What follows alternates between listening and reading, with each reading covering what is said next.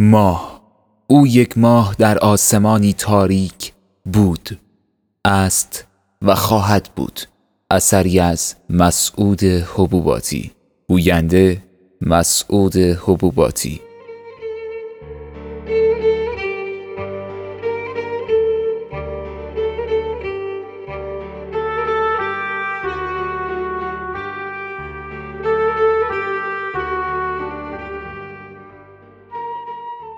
حرف اول. هنرمند بودن هم بسیار بد است. به اندازه ای که نمی‌توانی احساساتت را به طرف مقابل نشان دهی. چون که او گمان می کند دروغ می‌گویی و بر حسب عادت در حال اجرای متن یا نمایشی هستی که اکنون می‌خواهی بازخورد او را مشاهده کنی و همین سبب می شود تا ما هنرمندان بیشتر از هر کسی احساسات خود را بروز دهیم تا شاید باورپذیری آن بیشتر شود. مقدمه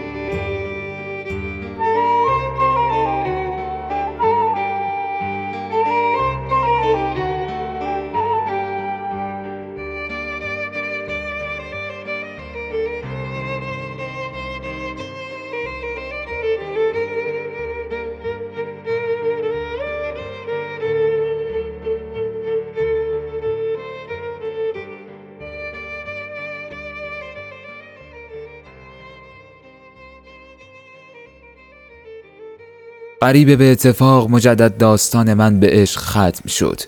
گویی مرا با دوست داشتن پیوند صلحی نخواهد بود و سرانجام باید از حال و احوالی بگویم که جز درد دوری و دلتنگی چیزی را در خود نمی بیند و صدایی را نمی شنود. ماه داستانی کوتاه از دو عاشق پیشه در این شهر مرده به عشق است که اکنون در میانه آسمان و زمین معلق و آرزویی برای پیوستن به آسمان دارند تا شاید خدایشان به حال آنان مددی کند. ماه لغتی است که این مرد عاشق پیشه برای معشوقش به کار برده است و او را چون ماهی در آسمان تاریک دلش می‌داند و از آنجایی که در عشق برابری سخن در میان دارد معشوق هم عاشق خود را خورشید نامیده است.